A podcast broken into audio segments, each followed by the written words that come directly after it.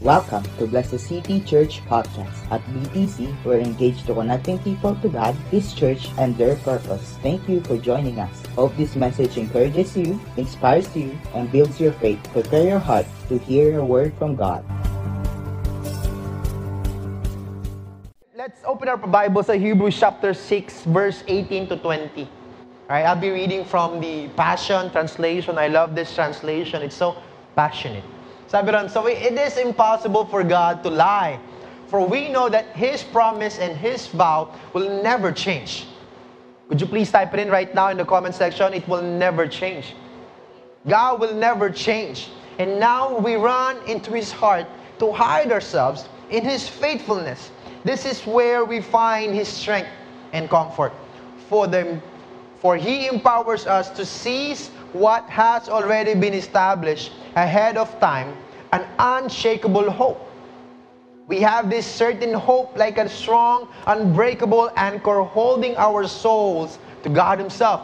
Our anchor of hope is fastened to the mercy seat which sits in the heavenly realm beyond the sacred threshold, and where Jesus, our forerunner, has gone in before us. He is now and forever our royal priest, like Melchizedek. So that's what we will be talking about this this few verse. Simpleng simpleng idea lang po right now that I want to share to you. And uh, I don't know kung ano yung nasa yung title natin, but this is the title of our message. Is it there? There we go. Right now is when you need God. Maybe some of you here this morning, uh, watching, listening to this to this uh, live broadcast right now. Maybe you're saying na, yes, I need God, but maybe not right now. I'm okay, I'm good. Nung, nung two months or three months ago, kailangan na kailangan mo si Lord na, but now you're going back to your work, you're going back doon sa normal mong life. Maybe uh, um, you, you are saying na, okay, thank you Lord, I'm, I'm going to take it now from here. Kaya ko na Lord. But you know what? You need God right here and right now. Come on, if you believe that and you're saying that I need God right now, could you please type it in the comment section right now? Could you say, I need God right now. I need God right now. I need God right now. Sabi natin that there's no better time to quit and there's always time to need God. And I believe that every day, every second of our lives, we need God. Amen? You know, th- that, that's what this, one of, the, one of the things that this crisis has shown us. That we need God. Every time. Not, not just when everything is going good. Or not just when everything is going bad. But we need God in high season and in low season. We need God during the storm and we need God during the sunshine. Amen? We need God. And I'm, I'm going to give you how many? Four. Four things to write down why we need God, why we need to trust God. From this verse that we read. Number one, write this down. Because we run into what we trust. Or you run to what you trust. Sabi rin sa may verse na binabasa natin, so it is impossible for God to lie. Alright? Ang ganda nung, nung first part na yun, it's impossible for God to lie. It's impossible na He would make a promise that He would say something that He would break. That He would say something that hindi niya gagawin. Right? It's impossible for God to lie. For we know that His promise and His vow will never change. Then here it is, sabi, and now we run into His heart. Do you believe this? That whatever you trust in, that's where you run to? Right? Sino yung unang tinakbuhan mo nung nagkaroon ng crisis? You know, as Christians, we need to learn how to run. Amen? You know, it's, it's kind of, uh, hindi naman contradictory, but it's a different uh, perspective when we say we walk and then we run. When we say we run, we keep on running. Right? Sabi sa Bible that we need to flee from the enemy. We need to flee from temptation. That means we need to run from it. Right? And ang Christian, uh, ang Christian life natin, it's not about what we are running from. It's about who we are running to. Hello? Are you there? Amen? It's not about what we are running from because a lot of times when we follow Jesus Christ, ang unang naiisip natin palagi is yung mga bagay tinatakbuhan natin, yung mga bagay na binibitawan natin. It's not about kung ano yung binibitawan natin, kung ano yung tinatakbuhan natin, but it's all about who we are running to and who we are receiving. Amen? It's God. We run to God. Every time that there is a crisis, every time that there's a problem, every morning in, of our lives, we always need to learn to run to God. You know, some of us, we are trusting. We are trusting in the wrong things. What do you trust in? Tanong ko sa inyo right now. What or who do you trust in? Can you comment it in the comment section right now? Ano yung, ano yung pinagkakatiwalaan mo right now? A lot of us would say, of course, God, Jesus, right? But we would know kung ano yung talagang pinagkakatiwalaan natin nung dumating yung crisis, dumating yung problema, dumating ang ang, uh, ang worries ng buhay natin, uh, sino o ano ang una mong tinakbuhan? Some of us here, we trust we, we, we trust uh, uh, grocery stores more than God. Right? We, we trust alcohol more than God. We trust vitamin C more than God. Some of us here, we, we run away from God and we run to something that we trusted more than God. Ano ba? Where did you run? Where did you run to during this crisis? You know, whatever you turn to, you trust in. Let me say it again. Whatever you turn, turn to, whatever you run to, you trust in. Tumakbo ka sa nanay mo, Mama! You trust your mom. Sino ito pag nadapa ka, unang tatakbuhan mo nanay mo? Unang tinatawag mo nanay mo. Right? Pag nadapa ka, kapag nasa CR ka, wala ng tissue, si unang tatawag mo. Gagat na naman si Pastora sa illustration ko na yun. But whoever we turn to, we run to, that's where our trust in. But you know what? We can trust in God. Amen? Let me say it again. We can trust in God. Because He is not just a promise giver, He is a promise keeper. Right? It is impossible for God to lie. It's not in His character. Sabi sa Proverbs chapter 3, verse 5 and 6, Trust in the Lord with all your heart. Sabi mo, all. Come on, church at home, konting gulay man lang dyan. Sabi mo, all. There you go. Thank you. Trust in the Lord with all your heart and lean not on your own understanding. In all, sabi mo again, all, all. In all your ways, submit to Him, and He will make your path straight. When we say we trust God, we 100% trust God. Sabi ko nga, si Lord, hindi po siya safeguard. Na okay na sa 99.9%. God wants your 100% trust. And that's what trust is. You cannot say that you're trusting God 99.9%. No. You're doubting God if you're not giving Him your 100%. And this verse in Proverbs chapter 5, uh, chapter 3, verse 5 and 6, sabi ron, Trust in the Lord with all your heart. 100%. Amen? And I believe in this, not just in these times of crisis, but I believe that today we need to increase our trust in God. Because when you feel the pressure and the problem, you will run to God. You know, even right now, maybe things are going good now, bumabalik na sa normal, nagiging okay na, nakakakain ka na ng maayos. It doesn't mean that we need to stop running to God, that we need to stop trusting God. Amen. Even right now, we need to keep on trusting God. Because I believe that there's more crisis to come. There's more problems to come. In every time that we lack, every time na, na mag, magkakaroon tayo ng time na uh, mamamahinga tayo in our faith, that's when, what's happening? That's when God will allow these problems to come again in our lives. Why? Because He wants us to run to Him. Yes. Amen? And even right now, kahit na maganda nangyari sa buhay mo, we need to keep on running to Him and running to Him and running to Him. You know, we've been running to the wrong things. That, that's why he, we will always feel disappointed. That's why that's why we are always feeling yung mga anxiety sa buhay natin because every time the problems comes, we run to a different place. We need to trust in Jesus. Why? Because wherever you trust, that's where you run to. And number two, sabi rin sa binabas nating verse, and now we run into His heart to hide ourselves in faithfulness. We need to run to God, Pangalawang bagay is we need to hide in His faithfulness. Our God is faithful. Our God is who He said He is. He will never fail you. He will never leave you. He will never stop loving you. And whatever He promised, He will always, always follow it through. Amen. Our God is faithful. And faithful is who He is, and faithfulness is what He does. You know, when the pressure and the problem comes in our lives, we are struggling to solve, to strive, to earn, and to make things happen.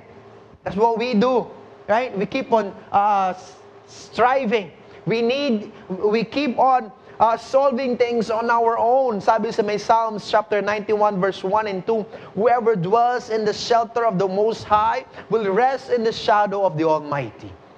Come on, could you type that in in the comment section right now? Rest in the shadow of the Almighty. Rest in the shadow of the Almighty. We're talking about, we've been talking about valleys, shadows of death. We've been talking about uh, storms. And sabi dito, rest in the shadow of the Almighty. Sometimes, pati yung sun, who here believes na kahit na ma- maaraw, sometimes it's damaging. Sino rito yung nag, nag-ipon ka talaga, gumastos ka ng sandamakmak na uh, papaya soap, tapos yung nabilid ka sa araw, bigla ka ng itim, sayang. Sayang, lahat yung papaya soap na kinain mo. Right? Kasi too much sun, it damages you. Too much heat, it cooks you. Tama ba? And sabi ro, we need to rest in the shadow of the Almighty. Right? We need to have at least a shade sometimes we need to rest in God. Amen? So dito yung, yung last week pinag-usapan natin about Jesus sleeping in the boat. Niisip mo, sana ako din. Sana ako din nakakapag-rest ako. I believe that's what God wants as well. Right? That's why He slept during that storm. Habang yung mga sailors o yung mga, yung mga fishermen na disciples of Jesus, they were worrying.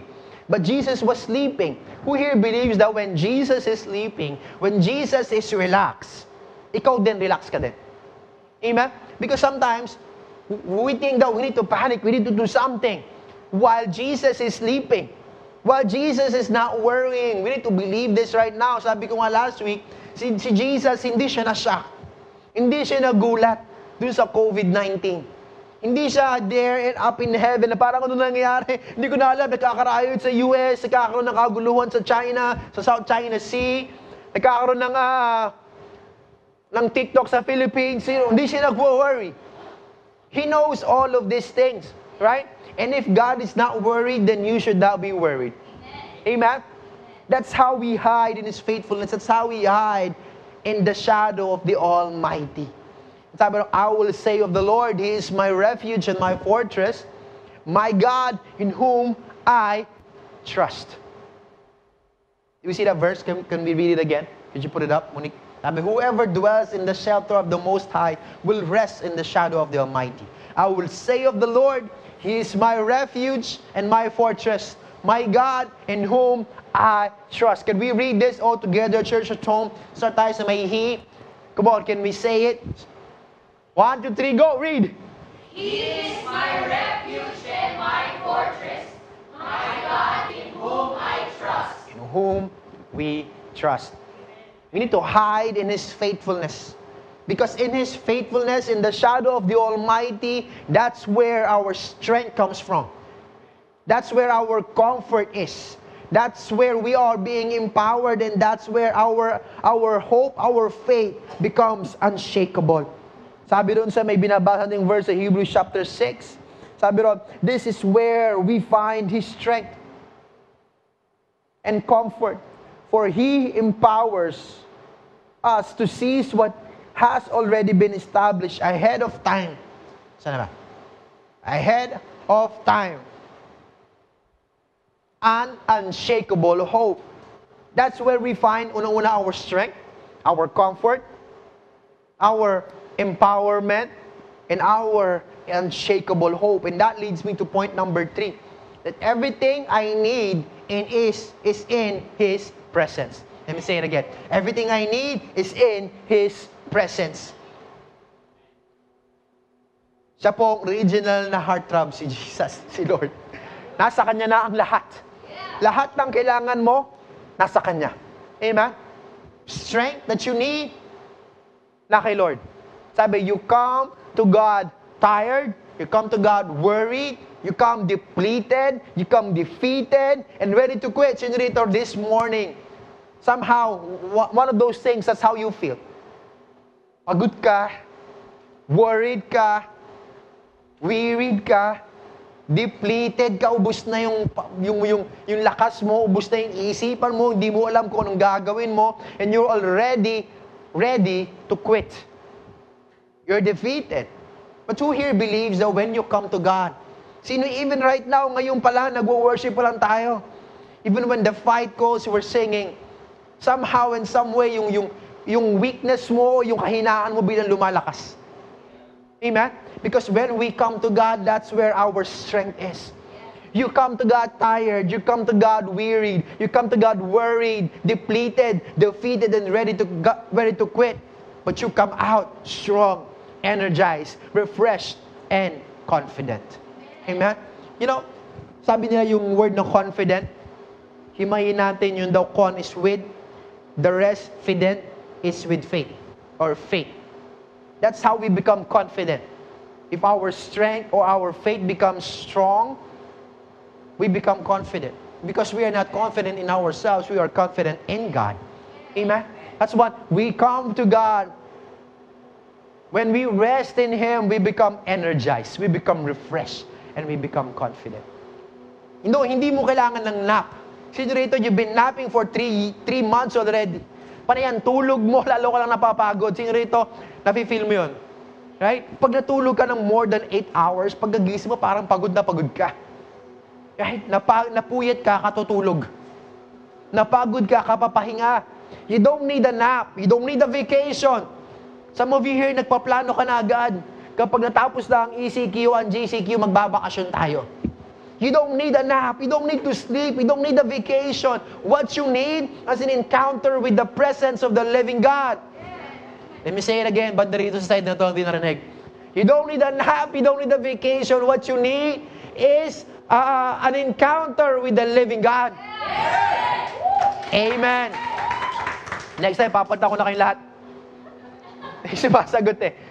We need an encounter with God because when we encounter God, sabi sa Isaiah chapter 40, verse 29 and 31, this is, this is an amazing verse. I believe this is our verse for this year. Come on, bless the city church. There is more. Amen? Sabi rin sa may verse 29, He gives strength to the weary and increases the power of the weak. Even youths grow tired and weary, and young men stumble and fall. But those who hope in the Lord, let me say it again, but those who hope, those who rest in God's presence, in God's shadow, will renew their strength. They will, will soar on wings like eagles. They will run and not grow weary, and they will walk and not be faint. Amen? You will have strength in the presence of God.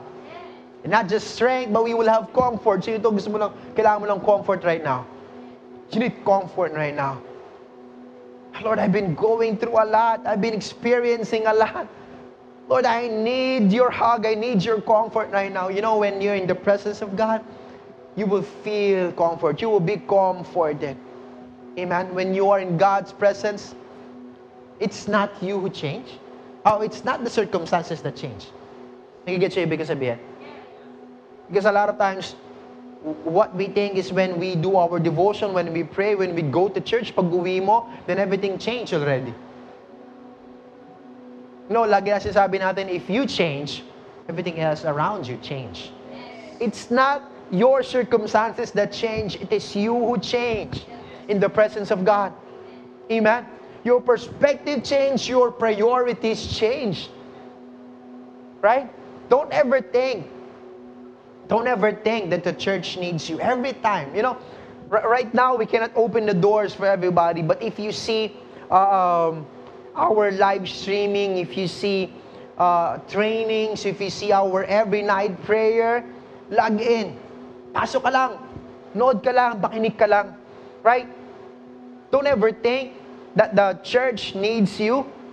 We always need to think that we need the church. Right? Or I'm not talking about this physical church. I'm talking about this place. I'm talking about us. We are the church. Amen? We need each other because that's where God is. Sabi, if two or three are gathered in my name, I'll be there in the midst of them. Amen. You cannot do it alone. Could you please say to your neighbor right now? Could you please type it in? You cannot do it alone. Cannot do it alone. So a lot of us, a lot of us during this crisis, nagsarili na eh. Right? We think, I can do it. We can do it. No, ako lang, kaya ko na. Ako lang, sapat na. You know, we need each other. We need the church because that's where God's presence is. There's no such thing as just you and God. If that is true, sana ikaw na lang ang nabuhay sa mundong ito. Right? Sana tigi-tigis na lang tayo ng planeta. But no, God placed us in this small world. Nagsisiksikan tayo, all 7 billion people. Why?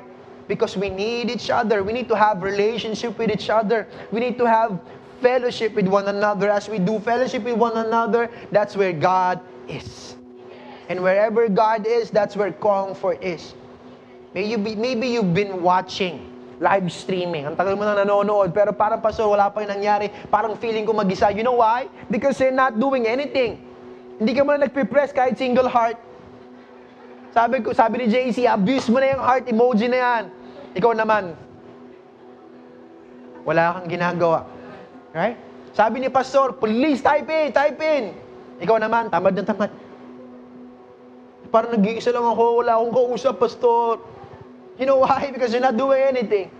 Amen? We need to start typing in. We need to communicate with people. Amen? Tuntua ako dun sa mga nagko-comment, bilang na bilang ko sila, si Joanna, si Bella, si Christian, sige na nga si Dea na din daw. si Reggie, James Dea. bilang na bilang ko lang, you know? We need to keep on, you know, communicating with each other. That's where we will find our comfort. With each other and with God.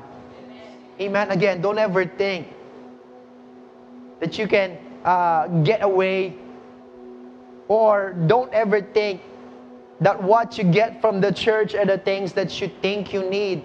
But you always need to understand and believe that what you will get is His presence. And once you are truly in His presence, you won't need anything else. Sabi sa Psalm 23 verse 1, The Lord is my shepherd, I shall not want. If you make God your shepherd, you shall not want anything else. Amen? Comfort is there. Strength is there. Empowerment is there. Sino daw gusto mo lagi nasa church? Gusto mo lagi nasa live stream? Gusto mo lagi kasama yung mga kasama mo, yung mga life group members mo? Gusto mo lang matulog lang matulog, kasama lang sila. But you know what? Who, who here believes that God is a moving God? Sabi ko nga, our uh, operative word as a Christian is what? Go. Malapit na ang agot eh. Sabihin mo na parang dalawang isip ka pa. Could you please type it in right now in the comment section? Just two letters, G-O, go. God wants us to go. Right? Hindi yan sinasabing, ah, just sleep here. Diyan ka lang, diyan ka lang sa may shadow ko. But who here believes there is such thing as Matthew chapter 28 verse 19 to 20 when he says, Go and make disciples of all nations. Right? He will strengthen you and He will comfort you for what? Because He wants to empower you. Because there is a mission. You have a mission. You will not just hide and sleep in God's presence, but you will also be empowered to do His will. Amen? What is the strength for? So you would go out and become a blessing to other people. You know, one of the signs that you need God the most is when you're not following His command, His will. Maybe you're saying, maybe not right now, but you're not doing anything. You're not blessing other people. You're not helping other people. You're not sharing the gospel. You're not discipling anybody. That's when you need God. It's right now. It's right now. In His presence, you will be strengthened, you will be comforted, and you will be empowered. And then lastly, doon sa may binabasa natin, there will be an unshakable hope. Unshakable hope. What, what is unshakable hope? It's yung kahit bumabagyo, kahit na ang daming crisis, kahit na hindi ka sure sa nangyayari sa paligid mo, your hope is still intact. Your faith is still intact. So ito gusto mo ng unshakable hope. Eh, na hindi yung sunod-sunod ka lang sa agos ng buhay, sa bagyo ng buhay. Uh, no, you're happy now, tomorrow, malungkot ka. You're happy now, mamaya habang kumakain, malungkot ka na naman. Pagkatapos ng live stream, malungkot ka na naman. You know, unshakable hope kahit anong mangyari, you're intact. You're there. That leads me to the last point, which is God is trying to anchor you in His love. The key word here is anchor. Sabi mo, anchor. Anchor. Hindi po yung butter. No, we've been reading this this verse. Let's go back to Hebrews chapter 6, verse 18 to 20. An unshakable hope. We have this certain. Saan na? Here we go. We have this certain. Saan na yun? Wala, next verse. Next. Yeah, we have, hinahanap ko, wala akong makita.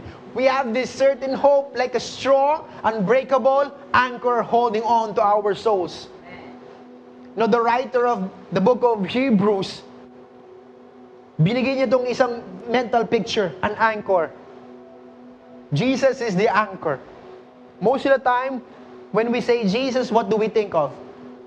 The cross. Right? The cross. But itong, itong uh, writer ng Hebrews, ginamit niya yung, yung word picture ng anchor. What is an anchor? Sino nakapaglayag ka na? Tama ba yung word ko?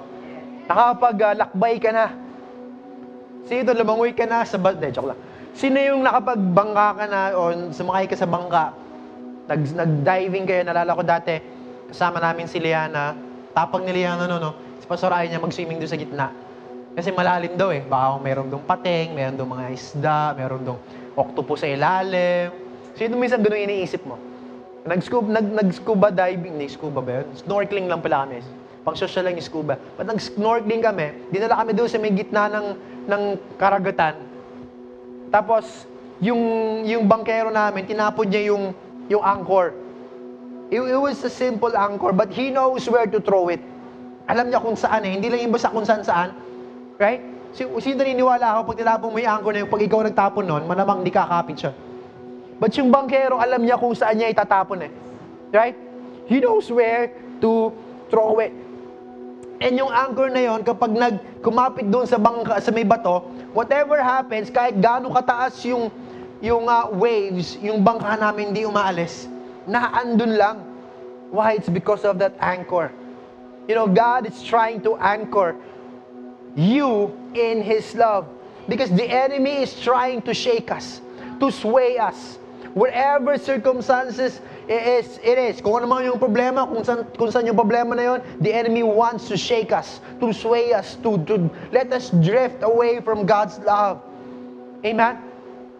But God, He wants to drop your anchor in His love. We need to let God drop our anchor in His love. Sabi doon sa isang verse that um, God wants us to mature na hindi na tayo yung babies na para tayong bangka doon sa gitna ng ocean are being thrown, tossed here and there. You know, I believe that in His presence, that's where we will mature. I believe in His presence, we are anchored in His love. You know, in these times of crisis right now, we need to anchor our hope, our love, or our, our life in His love. Because it is love that will never change. Mawala na ang lahat, sabi, one thing remains. And that is God's love. Amen? God wants us right now. Could you type it in right now? Right now. right now. God wants us right now because God is the God of right now. You know, whatever you're feeling right now, God is feeling it. Whatever that you're needing right now, God can supply it right now. And He's looking for a right now people. If that is you, in believing that God is a right now God, and you're saying that I am this right now, I need God right now, can I invite you to stand up wherever you are. Wherever you are. Maybe you're in your living room, people are there. Just stand up. Just stand up in faith. Kamahiya. And you're saying, the Lord, I need you right now. I need you in my right now. I need you in my now, Lord. Everybody's eyes closed. Let's pray. Lord, maraming maraming salamat, Panginoon. For this word. Thank you, Lord, for reminding us that you're always faithful, that you will never let us down, that you are, uh, it's not in your character to lie, that you're always faithful, Lord, that you will never change. And Lord, we are running to you, Lord, even right now. Lord, we will not run to the things of this world. We will not run to the things that we think will give us strength, that we will give us comfort, that will empower us to do what we want, Lord.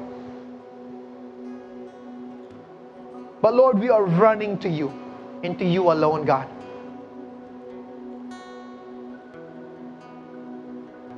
Come on, start running to God right now. I believe God is speaking to somebody. Maybe you're not here in this church. Maybe we're not, you're not here right now with us. You're watching online. And you know that you need God. But you've been trying to deny it. Maybe you're saying, hindi, kaya ko pa, kaya ko pa. Tatakbo ako kapag kailangan ko na si Lord. No, you need God right now. And I invite you right now, whoever you are, whoever you are, run to God. It's time to run to your Father. It's time to run to the one who made you. It's time to run to the one who will never fail you, to the one who is always faithful, to the one who will never lie to you, to the one who is always there for you. Lord, I pray that you move right now. I believe, Lord, that hindi ka patapos. You're still moving. You're still speaking, God. And I believe, Lord, there are people right now watching us. There are people right now speaking and hearing these words. Lord, I pray that you speak to them as loud as, as you can, as loud as before. But I pray na kumatok po kayo sa puso nila, Lord. And I believe, Lord, that you're not done with them yet. You're not done with us yet, Lord. You're just beginning in our lives.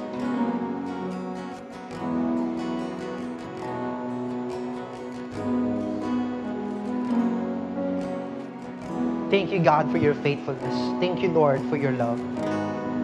This is our prayer in Jesus' name. Amen.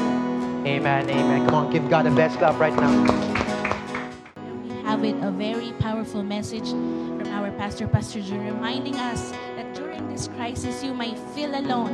You may feel na parang wala kang kakampi, but it's not true. God who just wants to be with you, and He wants you right now. He wants you right at this moment when you're feeling down, or maybe when you're feeling happy, or maybe you're feeling contented. Today, right now, is when God wants you so much. He wants to show you who He is. He wants to show you His majesty. He wants to show you that He is the true peace, the one that you can rely on, the one that will never change, the one that is solid and true foundation, the one that can give life.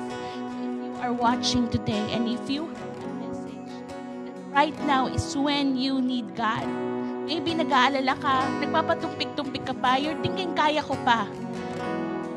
God is reaching out to you today, wherever you are. He is saying that like what he has said to Gideon when Gideon was so afraid and Gideon was doubting if he will he will do what God is saying. Today, God is saying the same thing to you. He is saying, Surely I will be with you. And if you are watching right now, you've come to the end of yourself and you're saying, Ayoko nang mag-isa. Ayoko nang daanan tong mag-isa. I know that I cannot make it as far. I know that I can make it further if I have God. Today, let this be your prayer that you will open the Lord in. In Revelations chapter 3, verse 20 says there, Jesus is at the door of your heart and He is knocking. Kumakatok siya sa puso mo ngayon. At pag pinagbuksan mo siya, He will come in. And He will dine with you and you with Him. This is not about religion. This is not about joining a group or membership to anything. This is about you needing your Creator. This is about you wanting true peace. And if that's you, you are deciding today that right now is the right time that I start my life lived with the Lord. All past mistakes, all failures I've made, wala nang lahat yon because I know that today the Lord will promise that I can start my life with Him and He will be with me. If that's you, I want you in that comment box below. Put up two hands raised up and saying, Yes, Lord, I need you right now. I want you right now, and I am letting you in right now. If you're at home, lift up both your hands in heaven as a sign of full surrender. And let me pray this prayer with you. My only request is that you pray this from the bottom of your heart. Lord Jesus, we lift up our hands today as a sign of surrender. And we are saying, Lord, that we believe that you're the true peace. We believe that you're our only hope. We believe that during this time of crisis, most especially, we need no one else but you. And today, we open up our hearts and we let you in. We are thanking you for dying on the cross for us and after three days rising up again so that you can be with us. Today, Lord Jesus, you are our Lord and Savior. We let you in our hearts and we let you in our lives. This is our prayer in Jesus' name. Amen and amen. Thank you for taking the time to listen. To hear more messages like this one, make sure to subscribe to our podcast channel for past episodes.